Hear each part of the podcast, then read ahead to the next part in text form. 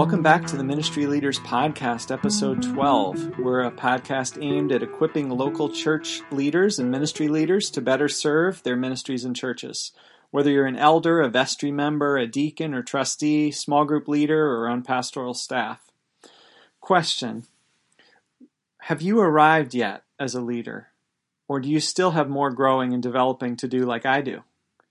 Another question If you recognize you need to grow and develop, how is that going to happen? The Apostle Paul tells Timothy, a young leader, in 1 Timothy 4 7, train yourself to be godly. Are you training yourself? Are you seeking to grow, or are you just sort of leaving it to chance? This reminds me of the realization I had as I listened to one of my sons play the guitar recently. He's only been playing maybe three years, and he was playing a song that I've also played, and what I realized was that he played it better than me. And I've been playing the guitar for over 30 years. Who is this kid? Is he just more naturally gifted than I am? Well, here's what I think actually has happened. He picks up and plays his guitar at least three days a week, sometimes almost every day. Me, not so much. Maybe I've been playing for over 30 years, but there have been stretches in there of weeks, months, years even, when I picked up my guitar seldom or not at all. So think about it. If he does a little bit every day, he learns a little bit more, he gets a little bit better every day. Those days start to add up to weeks and to months, and he improves. And before long, it starts to show. He becomes a good guitarist. Sometimes I think, wow, how much better would I be now if I could have all those years back and could do a little bit every day? What this illustrates is the power of predictable patterns, the power of doing something regularly, day after day or week after week. Eventually, it changes you, it grows you, you develop. If you want to grow as a leader, it's not going to happen by chance. It's going to happen because of predictable patterns that you put into place. But here's what happens often. We look at where we want to get and it seems so hard, so far off, so out of reach, like we're not sure we can get there, so we don't try. We just settle for the way we are now. I can assure you, if you are a leader in a ministry or a church, you need to grow. You need to improve. But growing and improving doesn't have to be overwhelming. It just needs to involve you doing a little bit every day or every week. So, what area do you need to grow in as a leader?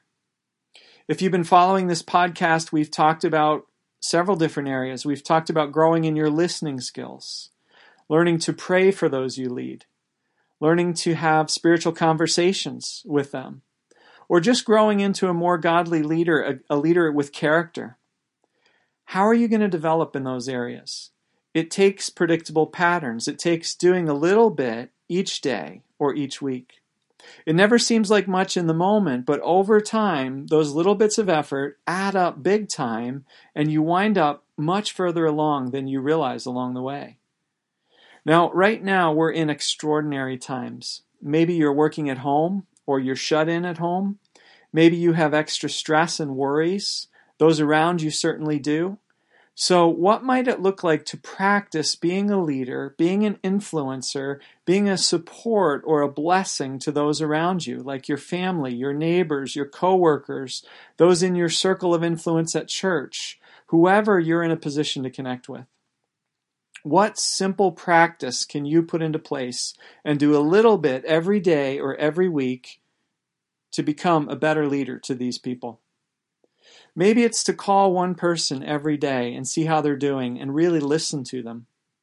Or maybe to write an encouraging note or email each day to someone. Or to take a prayer like Colossians 1 9 to 12 and pray it for one person every day.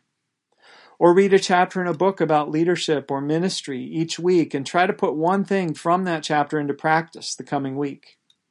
Or one that I've done before how about beginning each day by asking God, God, is there someone you want me to reach out to today?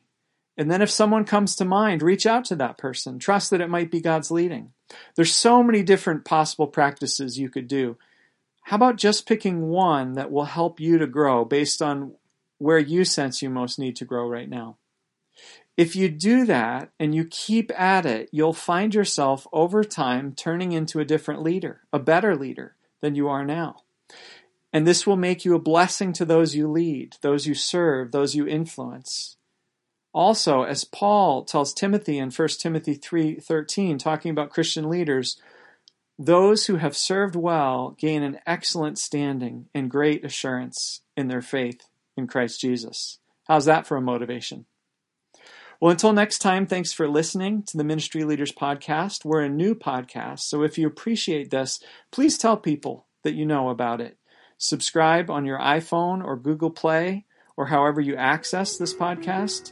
Give us a rating and a review. We appreciate you helping spread the word in these ways. Bye for now.